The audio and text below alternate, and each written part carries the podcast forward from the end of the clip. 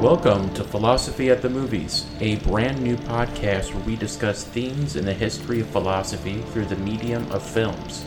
I'm Alex Baker, and joining me as always is... Sean Baker. And today's topic is the 1991 movie Black Robe. So we'll do a quick little summary before we dive into it. So this takes place in, I believe, the 1630s?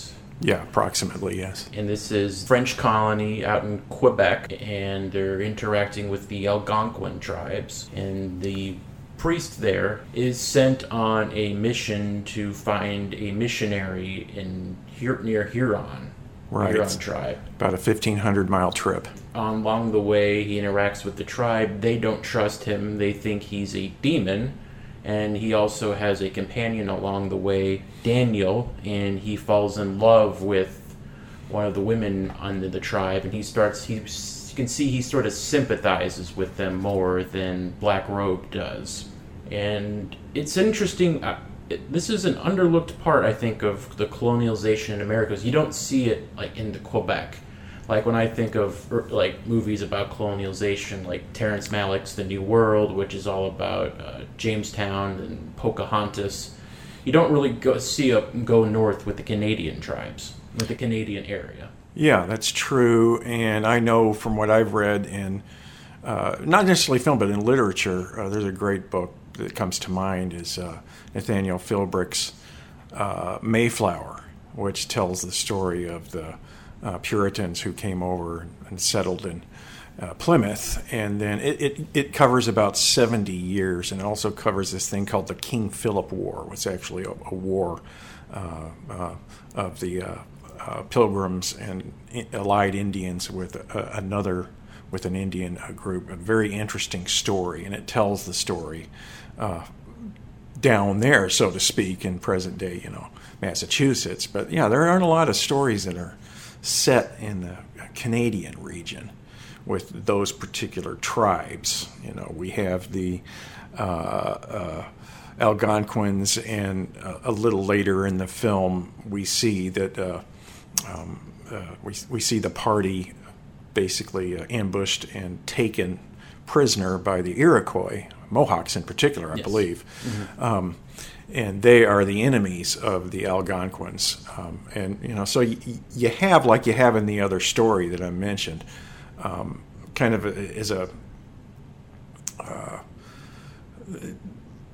the milieu in which the story is taking. It's a combination of power politics between the Indian tribes combined with the similar machinations between the French and the British and the Dutch. And it's interesting because you see the European powers aligning with various Indian powers or Native American powers and spheres of influence, war, and that's what I like about this film. It's mm-hmm. gritty, it's realistic, it doesn't paint either side in an idealistic light. And, as far as I know, not being a historian, but as far as I know, it's historically pretty dead on, as novels yeah. go. And it's interesting you talk about how bleak it is. I remember Roger Ebert wrote a review on his website, and he gave it I think his rating was 2.5 out of 4, which means he kind of liked it but wasn't super high on it. But I think one of the reasons why he didn't enjoy it, because especially with that ending, he just felt it was so bleak and so depressing and almost, I would say, anticlimactic. I don't want to get into spoilers yet, but... Feel free to go ahead. Go ahead and say what happens. Well, the postscript is he gets to the mission, and then, he agrees to baptize them and save them. I just want to fill in a few details here. This is also something that is, I think, emphasized very strongly in that book by Philbrick that I just mentioned, is... the Europeans brought over diseases that yeah. devastated the populations. Yeah. And by the time this story occurs and by the time that Philbrick story occurs, the local populations have been heavily devastated. So it's kind of in the background of this trip that they're making, that the Huron, this is the tribe, or that missionary is with the Huron, right? That he's taking yes. his 1,500-mile trip to get to them. We kind of know that the Huron have been hit heavily by plague, basically, disease, brought in ultimately by the Europeans. And at the end of that story, he does get there. A lot of them are dead. They suspect that the missionary is somehow or another the cause of it by some kind of demonic power, right? Yet he takes on that missionary role. And the Indians have this idea from the deceased missionary, right, that they'll be able to be healed by some kind of water sorcery, which we know, and coming from Christian background, baptism. It's a baptism. But they see it as a possible kind of magical cure. So the dilemma that Father Laforgue has to deal with is whether to be completely honest with them and tell them, you know, that's not what baptism is. This is not medicine. It's not magic. Or should he go ahead and go play along with that belief, in the hopes that baptizing them with that sort of a less than honest approach would still save their souls, right? Yeah. Because he really is a totally sincere man. He does want to save their souls. Yeah, and like we were talking about how it's unique, and this is an underlooked part of the colonialization. I still think it deals with that problem over the history, just with any interactions you've had with Native Americans. It's, we have to convert them to Christianity or Catholicism. We need to save their souls. If not, they're going to burn in hell. But the thing is, they have their own religion that they've been following for however long. They have their own set of beliefs, and it's sort of, well, all that stuff you've been following now is wrong. This is our right way. You need to give up that way of life and follow our way, or you're going to burn in hell. And that's still always just been that problem, which is, I think, about the communications breakdown in this movie is there's just, they don't understand that way. Like, there's one interesting scene when they ask about heaven, and they say, you know, will we have women there? Will we have this? Will we have tobacco? And he says, no, you'll be happy enough just being with God. And they sort of scoff at that. Yeah. They don't, you know, it's just because they don't want that religion, but we still want to have them because we feel like they have to be saved. These men are savages. We need to save them. Yeah. And that's what I like about this film is it shows the, if not scorn, at least the kind of bemused attitude that... that Native Americans have toward the European, the Christian belief system very well. They think it's very odd and unnecessarily unworldly, right? Where they see their spiritual powers and spiritual values as ingrained in the world. You know, they see it in the trees, they see it in the animals. They get regular contact with it through dreams, right? So they look at what the French are offering, and they just kind of laugh. They say, why would we want that?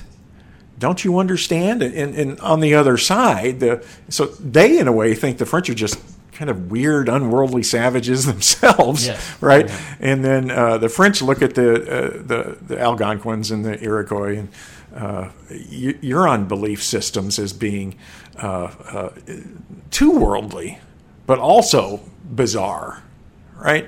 So it's a very interesting illustration of a concept that it brought it to mind for me is from William James,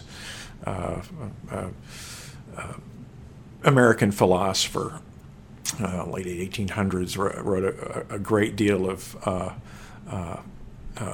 reflections on religious belief. And he says, you know, it'll depend on what you will take as being a plausible religious system, one that you should take seriously as a possibility, is very much a product of your upbringing, your environment, right? And if your environment is very much unlike the environment that kind of gave rise to some particular religious system, then the chances are that you will take it very seriously at all as not being something on the level of a fairy tale or a Santa Claus. Hate to break anybody's balloon there, but and he makes that point. He says, he puts it, he has a term for this. For us in the West, who've grown up in the Judeo-Christian tradition, Christianity, to some extent, maybe Islam or something like that, those religions have features with which we're familiar that make them what he calls live options for us. If someone were to present an argument that you need to seriously consider this, because if you don't, perhaps God will throw you in hell, we would kind of sit back for a while and say, you know what, you're right, I need to think about this. This is an argument Blaise Pascal came up with. It's called Pascal's Wager. And James makes a good point. Pascal's wager, at least applied to a monotheistic kind of religion like Christianity is with the traditional God that we're used to, is a live option for us, yes. But if you were to apply that argument, Pascal's wager type argument, to somebody from a very different background in terms of the spiritual beliefs they might have, like the Native Americans, they'll just kind of look and go, oh, okay, you know, yeah. They won't take it seriously at all. And vice versa. We would not take them seriously if they presented some kind of a Pascal's wager argument for us. You need to seriously consider, you know, animism. Mm-hmm. You know, we would just kind of shrug our shoulders and say, no, not really. Yeah, and watching this film and even kind of this breakdown, even talking about how some people find this ridiculous, it reminds me, I know that you haven't seen this film, but Martin Scorsese's 2016 film, Silence. And that is also about Jesuit missionaries, but this, and I think it's around the same time period, the 1600s, but this time they're going to Japan to spread Christianity. And it's still this, they try to reach out to the, you know, certain Japanese villages, but the Japanese are just not quite understanding their practice of Christianity. I know one of the things when they're talking about Jesus being the Son of God, they realize that they're assuming that it is the Son, that the actual Son.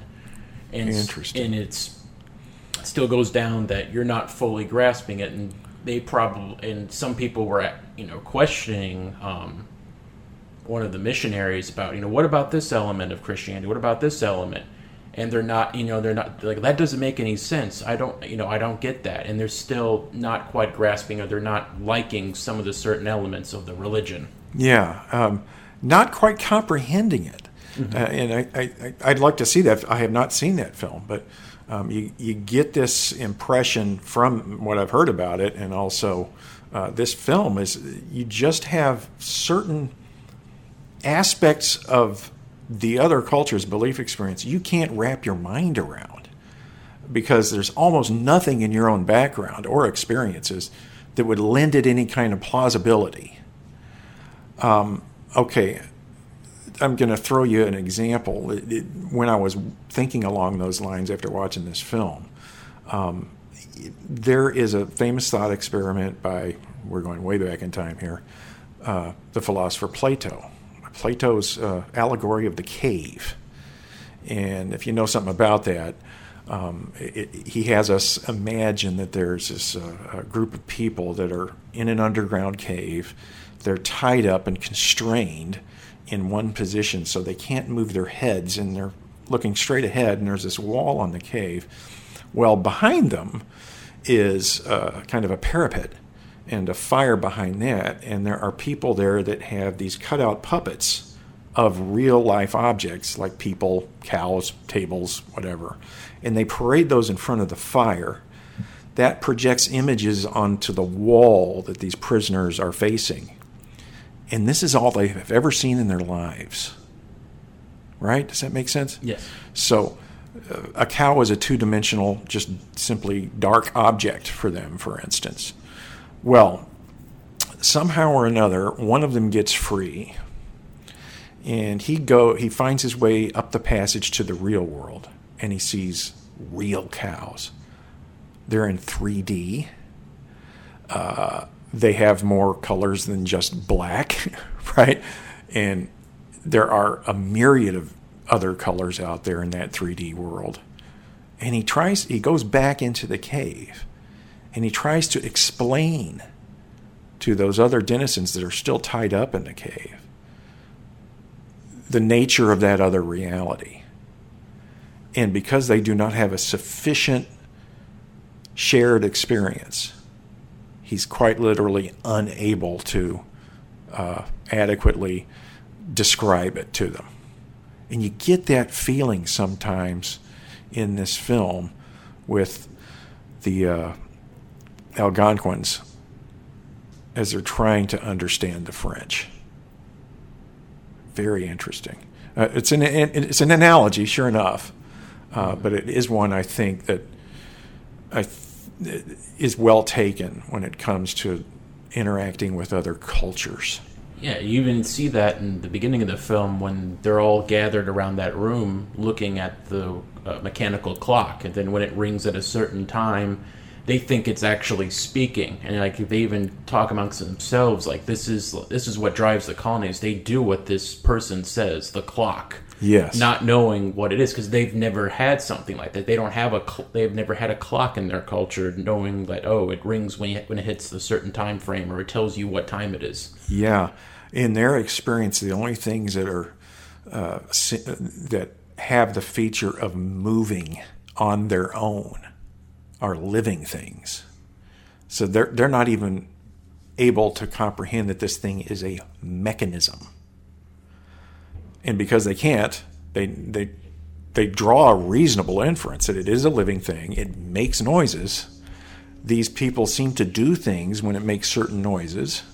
So it must be an intelligent being, and it must be what is kind of running their show, because, boy, they revolve their life around it. Absolutely. Yeah. And I don't know what that tells us about scheduling, and maybe we just need to free up more free time and quit worrying about clocks. That might be a good message, but definitely there. The conceptual apparatus is not there for them to understand that. So they, as best they can, interpret it, given their background. And even going back to that concept about time being revolved around time, they even... Black Robe is wondering, like, well, they don't have anything stored. They just, live in the now. They don't, prepare, plan, think of the future. And once again, something like scheduling and planning and thinking ahead, that's probably something they've never had to, they don't think about. They just work on today, tomorrow, we'll work on tomorrow when tomorrow. Yeah, and that's an artifact of the area in which they live. It would be very hard, and the colonists knew this from experience. It would be very hard to do very much agriculture there and live a settled existence. So most of the Native Americans in the area, not all of them, but most of them lived a nomadic kind of a life. It works fine. Your seasons tend to be harsh, right? Although we do see a couple of fortresses, right? The Iroquois have a fortress, and when he finally gets to the Huron, they have a fortress. But those things were very hard fought, hard won in wrestling them out of the primeval forest, so to speak, right? Mm-hmm. And we can see that they have not had a great deal of luck with the settlements because they were kind of hotbeds for disease. So, if the Europeans hadn't stayed, this suggests to us, that they would have, I won't even use the word revert. I don't think it sounds like it's regression. But they would have reverted. I'll use it anyway. They would have reverted to a more of a hunter-gatherer lifestyle and been perfectly rational in doing so because it fits the environment. One of the things you talked about, another thing that's sort of different is when we see them getting captured by the Iroquois, we see the brutal, almost casual violence where we see them immediately run the gauntlet. We see one of the young children get killed in front of everybody. They cut off the finger of Black Robe, and you can see that in one of the flashbacks. That's happened before. One of the priests had his face burned and one of his ears taken off. Yeah. And he's shocked and appalled by it. But then when he talks to Chomina, he's just... It comes with the territories. Like he said something, I believe, along the lines of, if we captured them, what we would do to them wouldn't be that much different.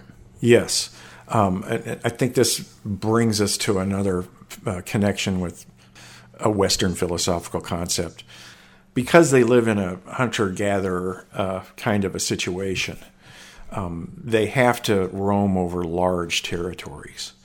And each tribe does have a more or less delineated territory. They wouldn't say they have borders, but they still have certain spheres of influence they want to protect, and they have to in order to ensure enough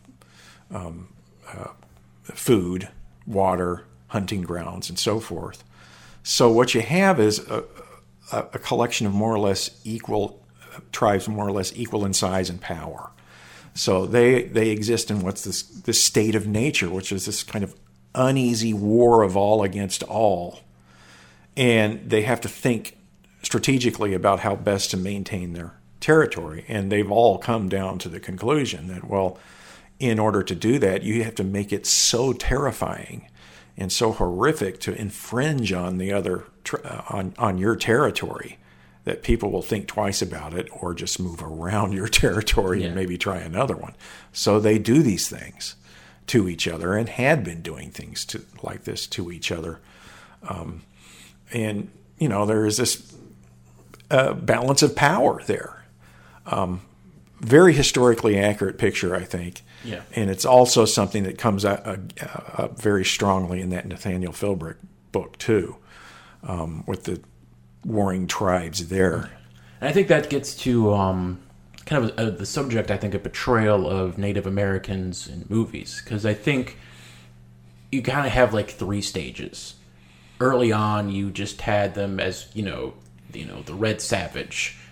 They're out there to do terrible things. That's what they do. They're always a threat to white civilization. You mainly see this in Westerns. You think of the first Stagecoach when they're about to attack the stage, and one of the southern generals is about to put a gun to a woman's head when it looks like the Indians are about to win to basically save her from horrific violence being done to her. Yeah. And then I think as the 60s and 70s came on, you saw this second wave, and that portrayed them. I think of that like famous commercial where the tears being shed as garbage is being thrown in the street, where they were just peace loving. You know, they loved nature, they loved the environment, they didn't want to harm anybody. And that's also not true. I think it's a combination of the same. Like, to deny that they were violent, that they fought, they were warlike in nature, would be denying almost their identity. A lot of tribes were like that, but then again,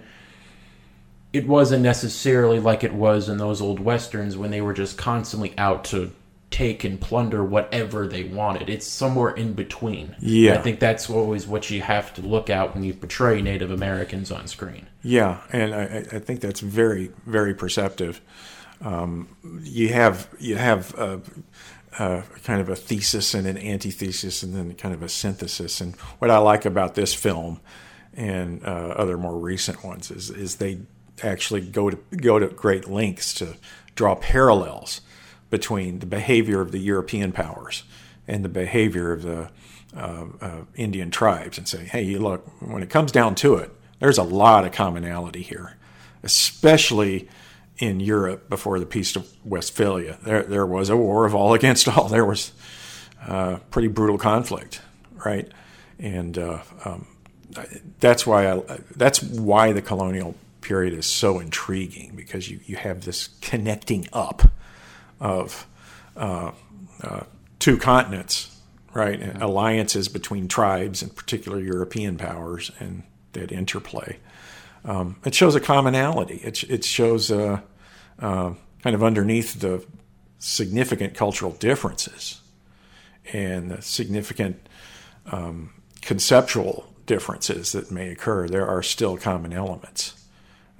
We all have to eat. We all have to have secure territory. And I think they do a good job of does a good job of building to get to a concept we talked about in an earlier film: empathy and understanding between cultures. Yes. So we're getting close to the end of our notes here. Before we sign off, is there anything else you want to bring up? If I have one criticism of this movie, I there was quite a number of flashbacks to Black Robe's life before he went on. And outside of maybe that first one with the priest, which shows the scars he's had, I didn't really feel a lot of the other ones were quite necessary. Yeah, I tend to agree. I don't even know if you needed them. Yeah. I'm thinking maybe they could have they could have incorporated the scene with this priest that had been horribly disfigured by the Mohawks, I think it was. Mm-hmm. They could have just incorporated that into the narrative. Right, instead of having the flashback, I think. Maybe as a beginning part of the story before he departs France. Yeah. They could have done that. And the other ones, and there were a couple of flashbacks with a romance. Yeah, or right. It almost felt like his mom, I believe, was like pushing him, like, she's, wealthy and comes from a good family. And it seems like he pursued the priesthood because he just wanted to get away from that. I don't know. It was kind of a weird appendage to the story. They could have done without it, yeah. I think. And it might have made it a little tighter of a film, although it's only an hour 36. Hour 36. So it's pretty tight already. Yeah. So. Okay. Thank you for listening to this week's episode of Philosophy at the Movies. You can find this podcast and more podcasts produced by the Stockdale Center by visiting the Radio Stockdale page at usna.edu. If you like this podcast, you might be interested in my other podcast, Real Sounds, where each episode I dedicate to classic movie soundtracks. That can be found at thesoundofcinema.podomatic.com. So until next time, I'm Alex Baker. And I'm Sean Baker. Saying so long, and be sure to catch us next time on Philosophy at the Movies.